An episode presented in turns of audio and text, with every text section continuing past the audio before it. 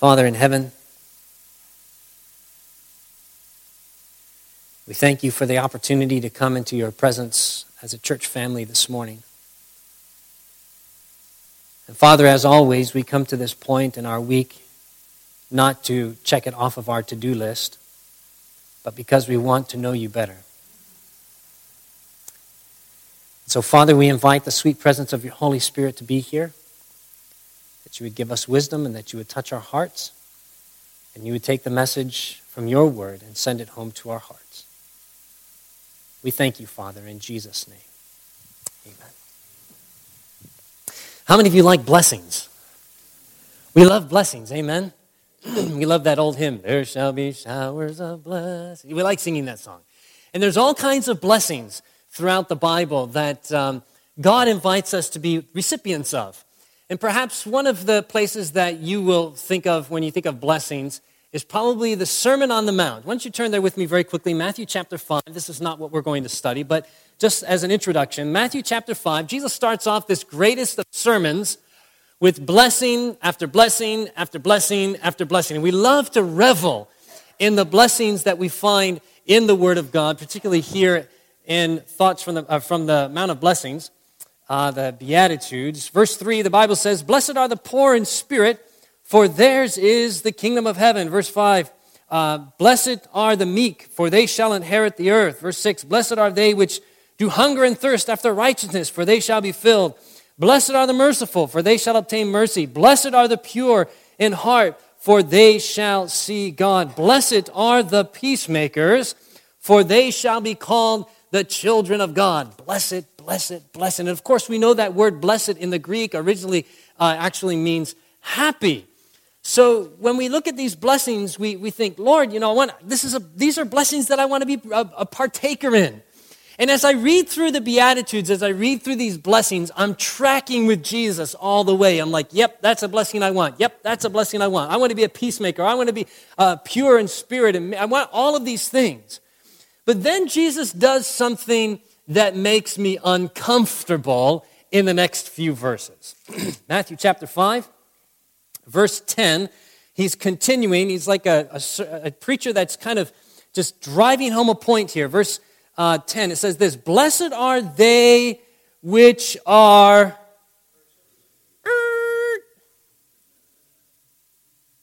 What? Right, we're tracking with Jesus all the way through this. You know, the blessed, blessed, blessed, blessed. And then it's like, uh, hang on a second here. Blessed are they which are persecuted for righteousness' sake, for theirs is the kingdom of heaven. Blessed are ye when men shall revile you and persecute you, and shall say all manner of evil against you falsely for my sake. Rejoice. It's almost like, I, I, I, don't understand this. How am I supposed to rejoice? I mean, I can rejoice in all of these other blessings, but then he's like, rejoice and be exceeding glad, for great is your reward in heaven, for so persecuted they the prophets which were before you. Blessed are ye when you are persecuted. I have yet to go to a church service during the blessing time and hear a church member raise their hand and say, I'm thankful that I was persecuted this week. Right? Usually it goes something like this I'm thankful that we live in a country where we are not persecuted. Right? That's usually the way it goes. Or maybe we put a prayer request in that, that, that God will help us as we go through our time of persecution and take it away. Could we be praying that God would take away a blessing that He wants to give to us? Hmm. Listen to this from Desire of Ages, page 306. It is fellowship with God that brings them, God's people, the world's enmity. What is it that brings the world's enmity? Fellowship with God. Let me ask you a question. Is it a blessing to have fellowship with God? Now listen to what she goes on to say. They are bearing the reproach of Christ. They are treading the path that has been trodden by the noblest of earth. not with sorrow, but with rejoicing should they meet persecution. Listen to this. Each trial, each fiery trial is God's agent for their refining. Each is fitting them for their work as co laborers with Him. Each conflict has its place in the great battle for righteousness, and each will add to the joy of their final triumph. Blessed are ye when you are persecuted for righteousness' sake. Now, listen, we don't go around looking for, for persecution just for the sake of persecution, right? That's kind of sadistic, and it's not something that God asks us to do. But when God's people choose to be like Shadrach, Meshach, and Abednego and stand for what's right, though the world around them may be compromising, if that brings persecution, Jesus says, You're blessed. And know was kind of hard for us to get our minds around that because we live in a society today where we naturally shun anything that is uncomfortable. We don't want to be in anybody's bad books. We don't want to suffer any physical pain. That's why pain medications are flying off of the shelf. And if you take pain medication, I'm not, I'm not saying that's a bad thing. All right, we don't like to suffer. We don't like pain. We don't like to be uncomfortable. We don't like to be in people's bad books. And we live in a society where that is considered something of value. But the Bible tells us that when we are followers of Christ, it is an uncomfortable life. Go over with me a couple of chapters, Matthew chapter 10. This Matthew Henry, in his commentary on the book of Matthew, he refers to Matthew chapter 10 as Jesus' ordination message for the disciples as he's sending them out, ordained as ministers. This is his sermon that he preaches to them. And you can read the whole chapter another time. I'm just going to cherry pick a few things here. Matthew chapter 10, verse 16, we read this in our scripture reading. Jesus is talking to his disciples, of which we are, and the Bible says, Behold, behold, I send you forth as sheep in the midst of wolves. Be ye therefore wise as serpents and what? In that one little phrase there, Matthew 10 and verse 16, Jesus defines the identity of his followers. He calls them what? Sheep.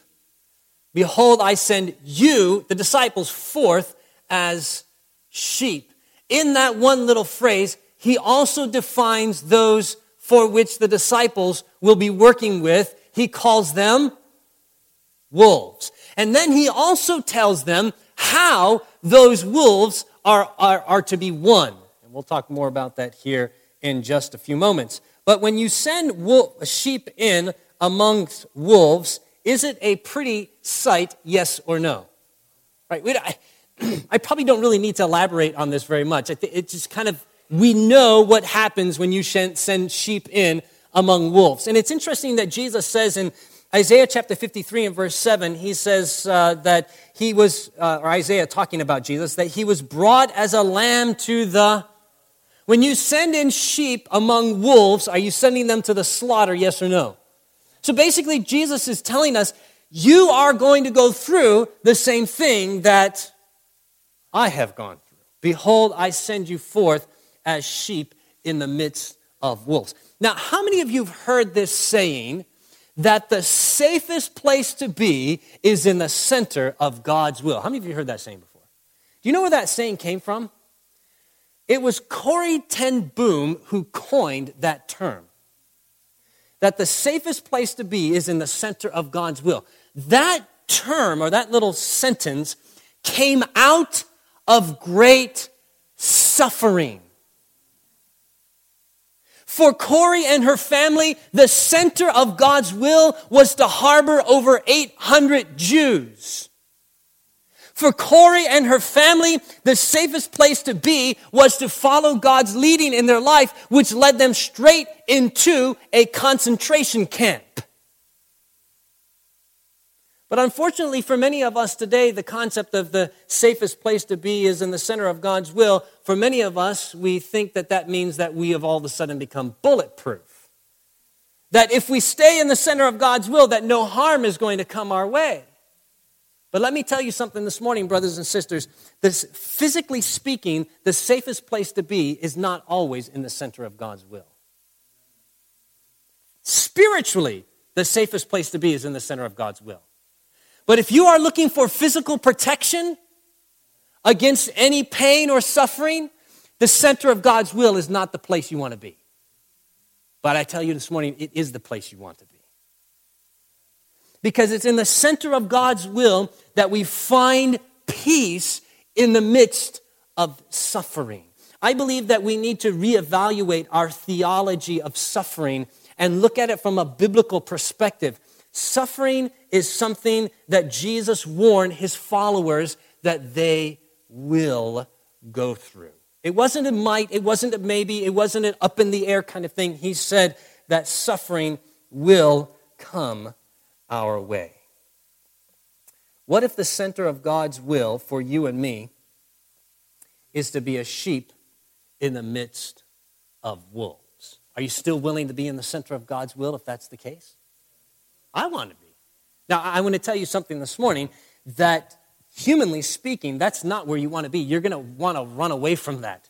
The, the human tendency is, as I said, to be comfortable and to be safe. But it's only as we commit ourselves to Christ day after day that we can stay in the center of His will, even if it brings hardship our direction. Heard a story about a missionary family who wanted to go and serve among the Batak tribe in, uh, in Sumatra in Indonesia. And they, uh, they left and they went to that tribe, and it was a tribe of, that was 100% Muslim. Talk about sheep in the midst of wolves, right? 100% Muslim. And they began to share with them the beauty of the gospel and what Jesus has come, uh, that he came to save us from our sins and to redeem us and to take us to all of the things, all of the elements of the gospel. And these people, as they sat and listened to this missionary family, they decided they didn't like what they were saying. And so the leaders of that particular group, the Batak people, they captured the missionaries and killed them. And then they ate them. But that was the center of God's will for them. It wasn't necessarily physical protection, but they were doing God's bidding. Several years later, there was another missionary family that went to that same group of people. They shared the same message about the gospel and Jesus' gift of eternal salvation. And would you know, those leaders listened to that message the second time and they thought, hmm, that sounds like the first time I heard. I, I remember the first group, the first missionary. It sounds like the same thing. But this time they decided to listen, and the entire group became Christians. So both of the missionaries were in the center God's will. In one case, God protected them. In the other case, God allowed them to die. When we go out as sheep amongst wolves, sometimes there are casualties. And we just have to leave that in the Lord's hands, whether or not I'm going to be the one that's the casualty or somebody else. Because God doesn't allow somebody to die needlessly. Amen? He either allows it to happen to benefit you or to benefit somebody else. That is, if you are staying in the center of His will. Now, lest you think it was just the disciples in the Old Testament, or New Testament rather, that Jesus was talking here in 2 Timothy chapter 3, verse 12, just jot it down in your notes. Paul talking to the young man Timothy. He said, Yea, and all that will live godly in Christ Jesus. Remember the rest of it? Shall suffer persecution. The ESV, the English Standard Version, makes it very clear. It says, Indeed, all who desire to live godly lives in Christ Jesus will be persecuted. Very clear, very clear statement. And all of us want to live godly lives. We all want to be ready when Jesus comes back to take us home. We like the concept of that we shall be like him when he appears. But there is a price tag that is connected with that allowing God to transform our character into His character. that all who live godly in Christ Jesus will be viewed by the world as the scum of society. They will be mistreated. They will be looked down upon. They will get fired at by both sides. From the church and from the world, they will be fired at. But if they live godly lives, they have eternity to look forward to. Great Controversy, page 48 says this. Before I read it, let me ask this question.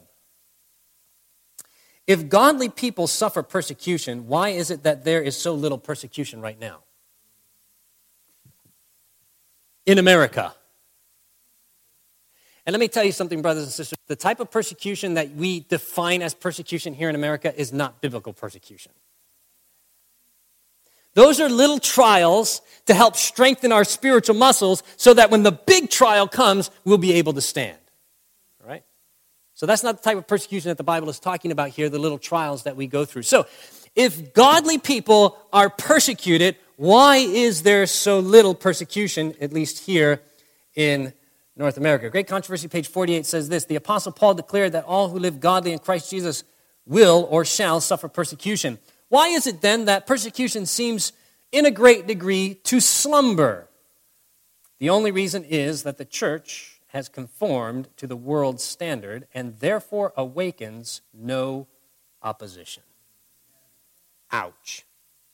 I read a book one time, and the author came to an accurate conclusion. He said there are two things that bring persecution number one, when you accept Christ, and number two, when you share Christ. And as I thought about that, I thought, you know what? That's exactly what you see in the book of Acts. You see people who have accepted Christ into their lives. These are people who once cried out, Crucify him, crucify him. They've accepted Christ in their lives, and then they were held by a holy boldness that they could do nothing but claim and preach the name of Jesus. They were filled with him, and they had to share him. And as a result of that, it brought what? Persecution. Now she goes on and she says this.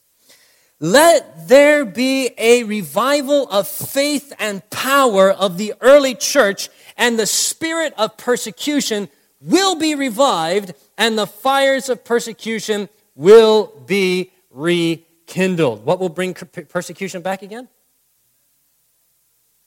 When we are filled with the Holy Spirit, as they were in the book of Acts. You, you see this clearly illustrated, right? You look at the disciples before the book of Acts, right? During the gospel time.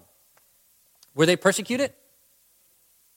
During the life, during the three and a half years of Jesus' earthly ministry, were they persecuted? Not really.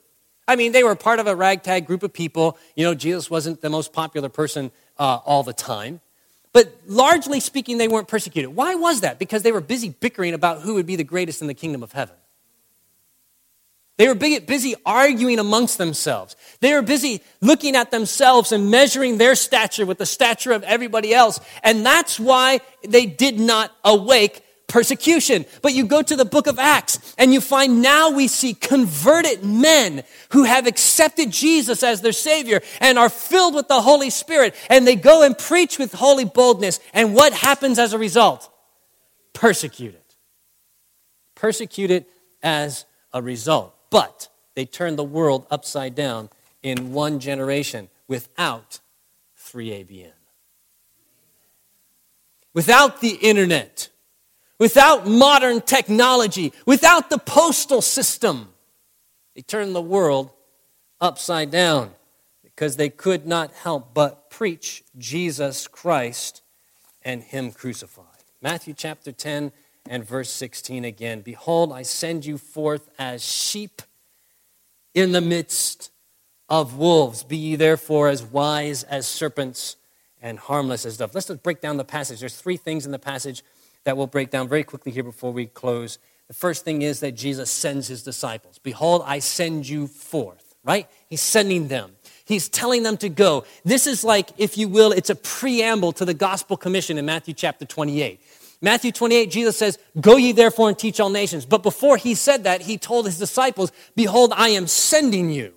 Right? And so the disciples are going, they are going to a particular group of people. They are going for a purpose, not just to go, but because they have something to share. Now, all of the disciples had other occupations. Uh, some of them were fishermen, some of them were, you know, uh, lawyers, tax collectors. They all had different uh, occupations, but their primary occupation as disciples of Christ was to go. Right? And so Jesus is telling his disciples before they even step out into the mission field, he's telling them where they are going. Behold, I send you forth where? As sheep amongst. Right? So before it even happens, he's telling them what's going to take place. In other words, Jesus knows ahead of time that where he is sending his disciples is going to cost some of them their lives. Right? He knows that. And he is telling them that before they go, so that when they go and they find opposition and persecution and death, they shouldn't be surprised. Right? We shouldn't be surprised. We should not be surprised when challenges, persecution, heartache, trials, all that stuff, we shouldn't be surprised when that happens. But for some of us, it's like we, we think that if we live good Christian lives, if we have our devotions every day, if we tell people about Jesus, if we do the right things, that that's going to make our lives easy. wrong answer. Right? So Jesus is sending them.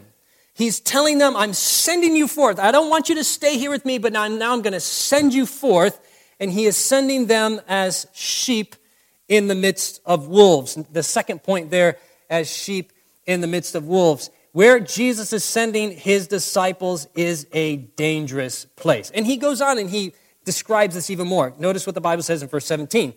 Uh, but beware of men, for they will deliver you up to councils, and they will scourge you in their religious establishments, in their churches. Verse 21 and brother shall deliver up brother to death, and father the child, and the children shall rise up against their parents and cause them to be put to death. Verse 22 And they shall be hated of all men for my sake. Verse 23 But when, notice it doesn't say if, but when they persecute you in this city, what does he say? Go someplace else. Verse 20, verse uh, 36. And a man's foes shall be they of his own household. What a stirring message Jesus is giving to his disciples as he sends them forth. Right? Doesn't that just make you want to go and tell people about Jesus? But this is reality that Jesus is not setting them up for failure. And sometimes I think maybe we might set ourselves up for, for failure, thinking that if we do what Jesus has asked us to do and go where Jesus asks us to go, that everything is going to be okay. No, it's not. We have to stop thinking that way because all who live godly in Christ Jesus will suffer persecution. The world is in opposition to God. When we get doors slammed in our face, that shouldn't surprise us. Neither should it discourage us. When we follow up on a lead and they say, No, I'm not interested, that shouldn't surprise us and it shouldn't discourage us.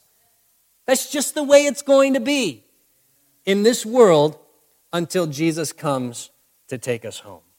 John 15 and verse 20, Jesus said, Remember the word that I said unto you. The servant is not greater than his Lord. If they have persecuted me, they will what? They'll persecute you as well. Right? So Jesus is just saying, listen, if you, if you choose to follow me, that's fine. But know that there's a price tag that's associated with this. You know, as I read the Bible, especially in light of this subject, this is the conclusion that I've come to. If living a comfortable life, free from trials, free from hard times, uh, free from people looking down upon me and thinking I'm a weird person, if that's the type of life that I want to live, the message from the Word of God is clear stay as far away from Jesus as you possibly can. That's what the Bible says. Because if you want to be close to Jesus, those who choose to do that must also be willing to suffer because of that choice. If safety is what you are looking for, then you better stay away from Jesus. But if eternal life is what you're looking for, then it's worth going through any trial here on this earth. Amen?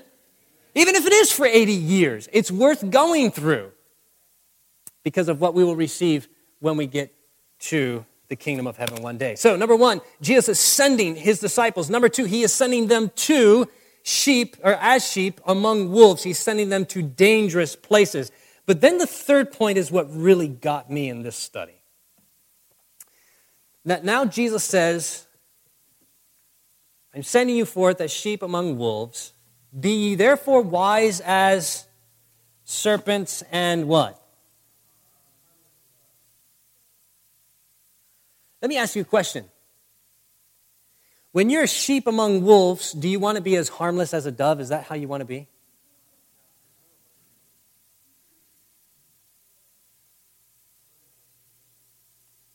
How do you want to act when you're a sheep among wolves? How does the human flesh want to act? You want to act tough. You want to act like a wolf, don't you?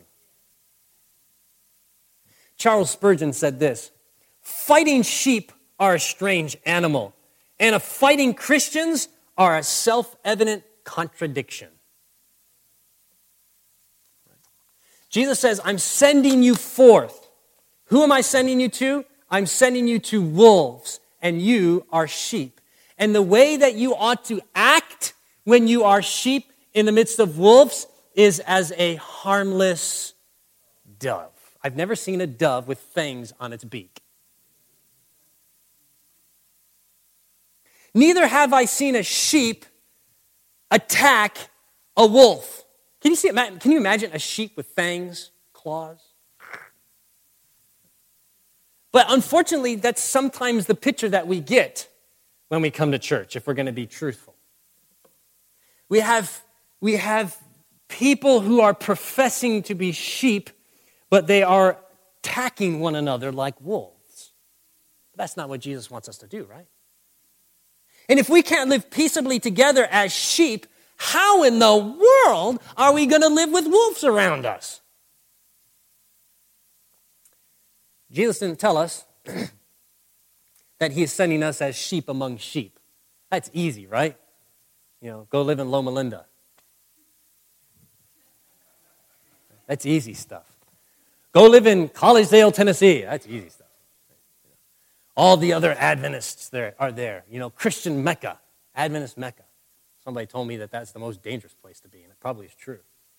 But Jesus didn't say, I'm sending you as sheep among sheep. I'm sending you as sheep among wolves. And as you are there with the wolves, I want you to be as harmless as a dove.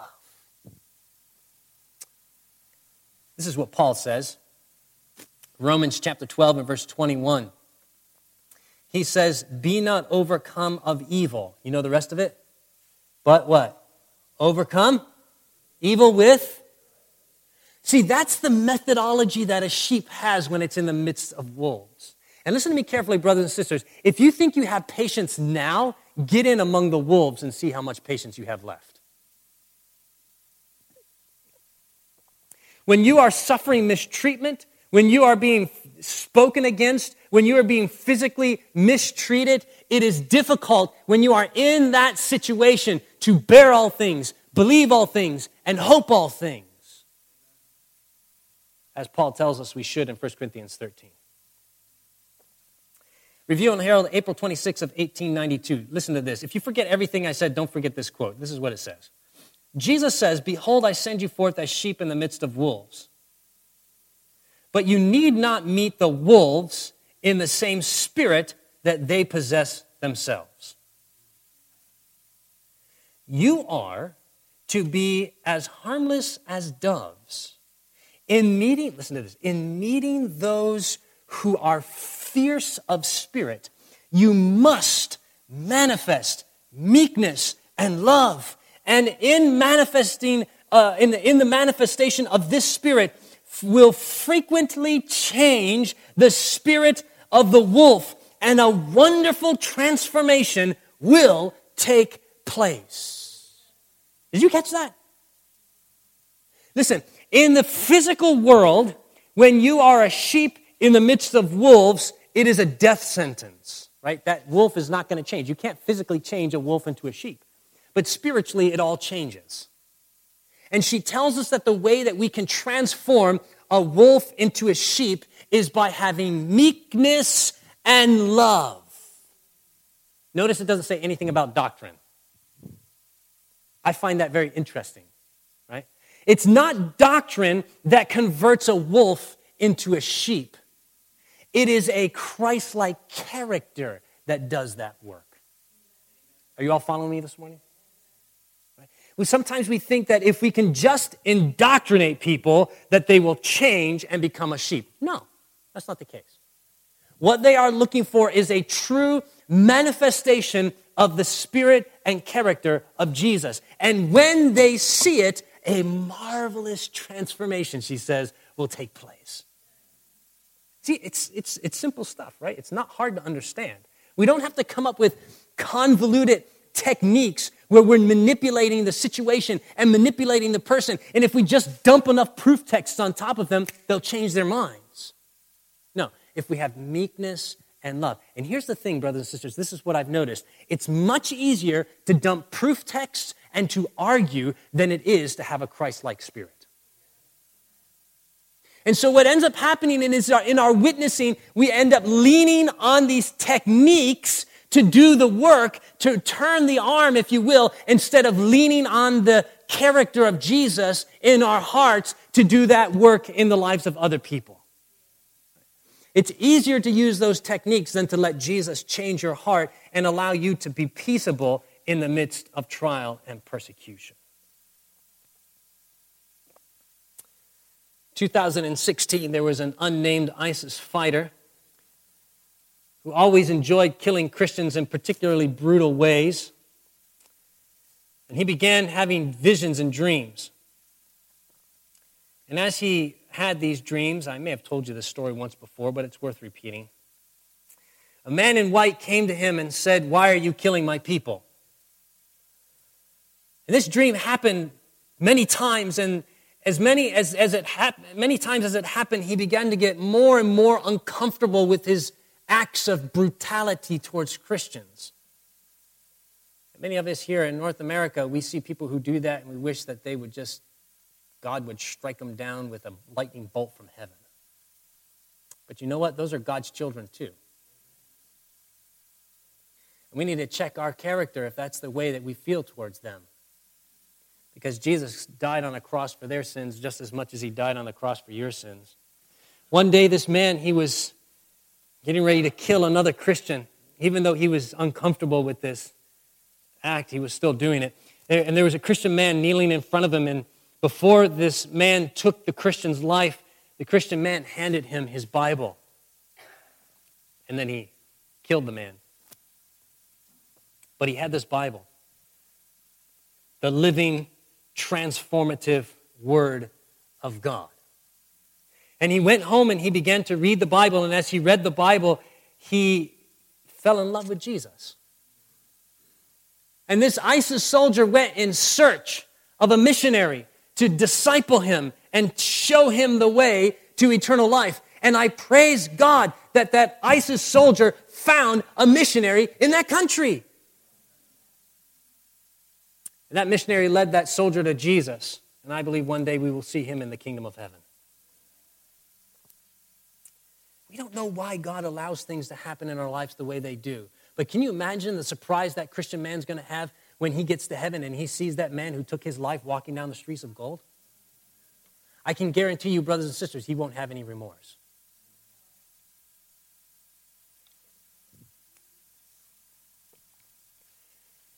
In all honesty, is persecution really the worst thing that can happen to us? Is it? Is death the worst thing that can happen to you? It's not really, right? But you know, sometimes we live as though it is the worst thing that can happen to us. Suffering for the cause of God. Sometimes we live and we talk as though it's the worst thing that could ever happen to us. Oh, poor is me. I'm suffering persecution. People don't like me. Nobody likes me. They're talking against me. My family's against me. My friends are against me. I'm losing everybody. We got to go around like, woe is me. No, not woe is you. You're a child of the king. Straighten up those soldiers or so, shoulders. Uh, straighten up your back. Stand a little taller, stand a little more erect. You are a soldier of the king. You are a representative of Jesus. And no matter what the world may throw at you, if you are faithful to him and you stay in the center of his will, you will have heaven to look forward to. Death is not the worst thing that can happen to us. Persecution is not the worst thing that can happen to us. Separation, eternal separation from God, is the worst thing that can happen to us. Now, listen to me carefully. I wrote this down because I don't want to mess it up. As long as God's people keep going around in fear and trepidation about persecution, the devil will be successful in keeping the unreached unreached.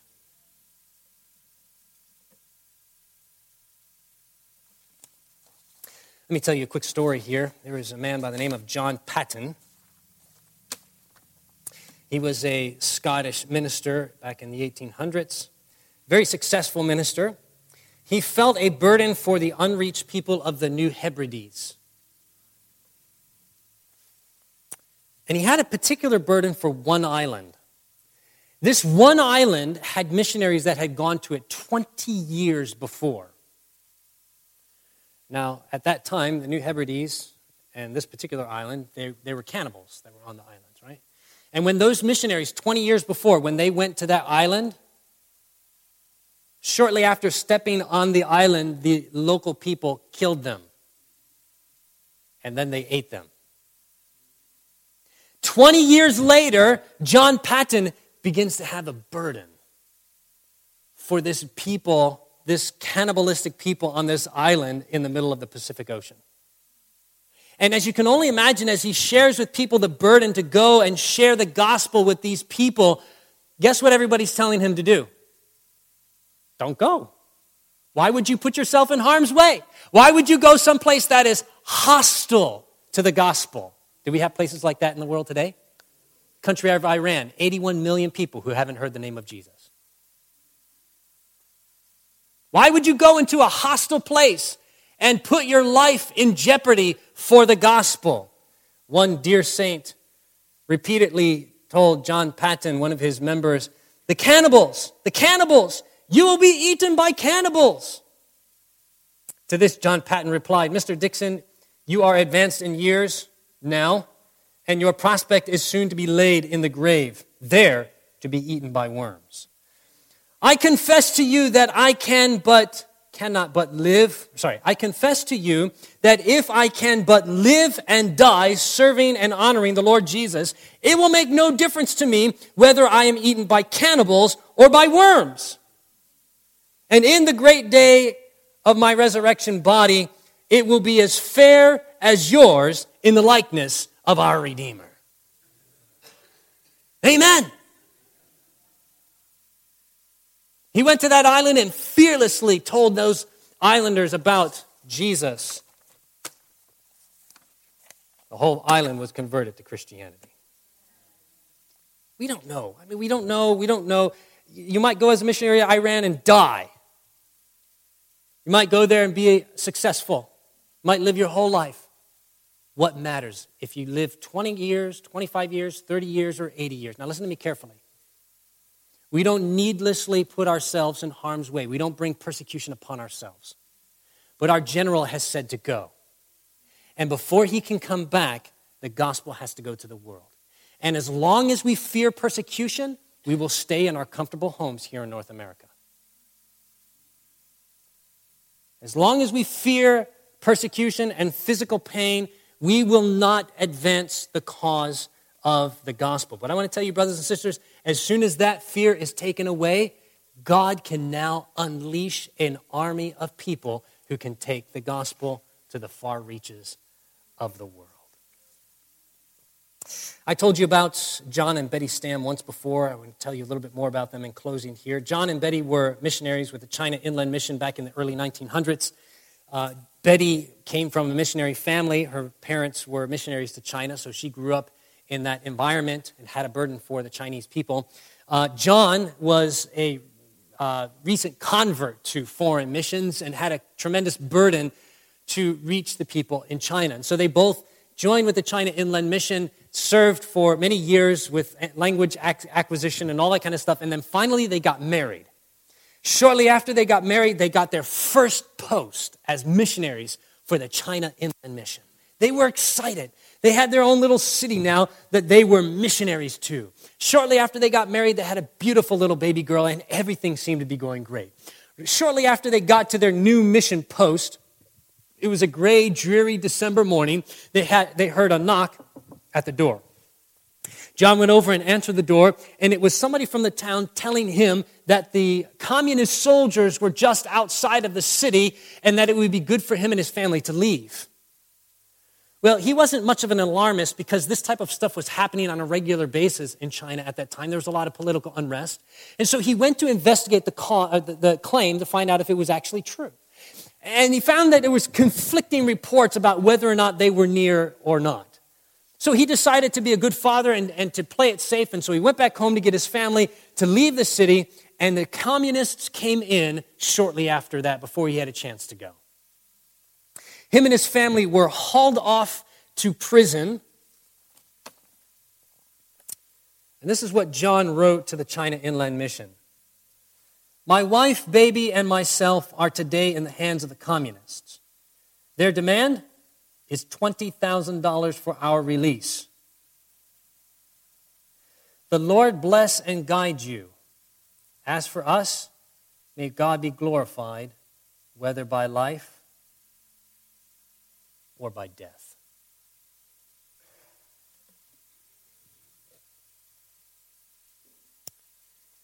As they were leading John and Betty to the place of execution,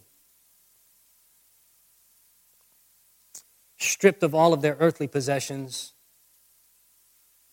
Their daughter was miraculously protected through all of this and grew to be an adult.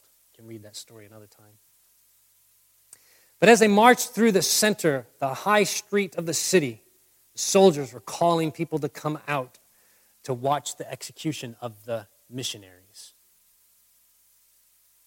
Somebody asked John, Where are you going?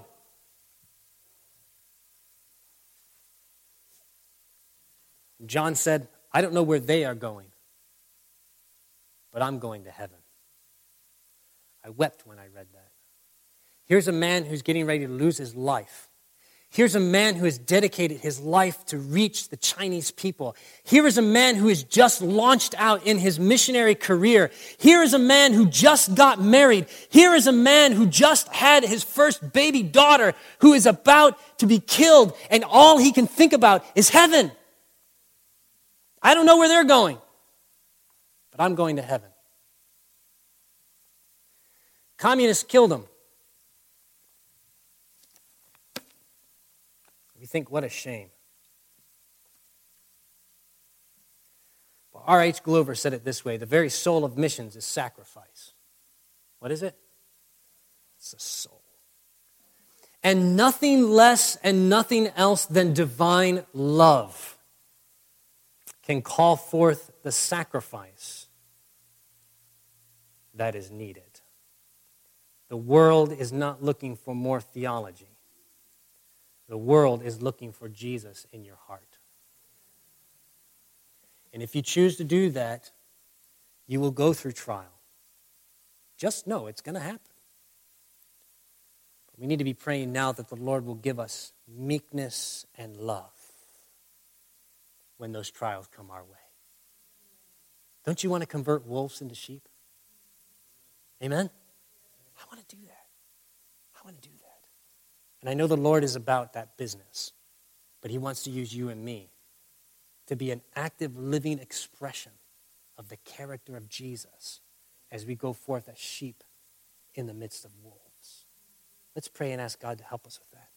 Father in heaven, it's not an easy thought to think about, but yet it came straight from the lips of our loving Savior, Jesus Christ.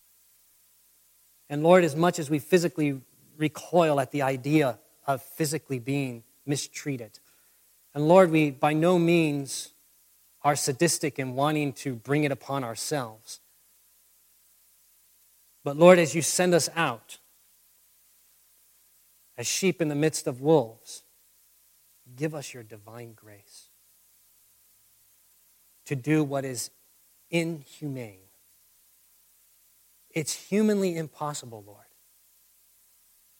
for us to be sheep that are gentle as doves when we are in the midst of angry wolves. It's just not humanly possible.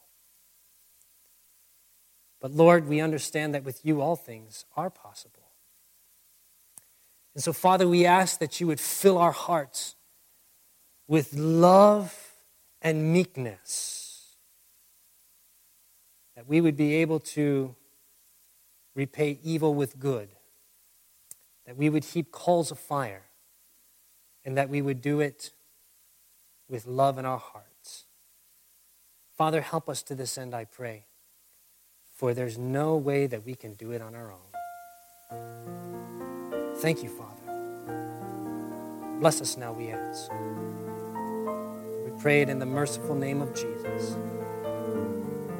Amen. This media was brought to you by Audioverse, a website dedicated to spreading God's Word through free sermon audio and much more. If you would like to know more about Audioverse, or if you would like to listen to more sermons, please visit www.audioverse.org.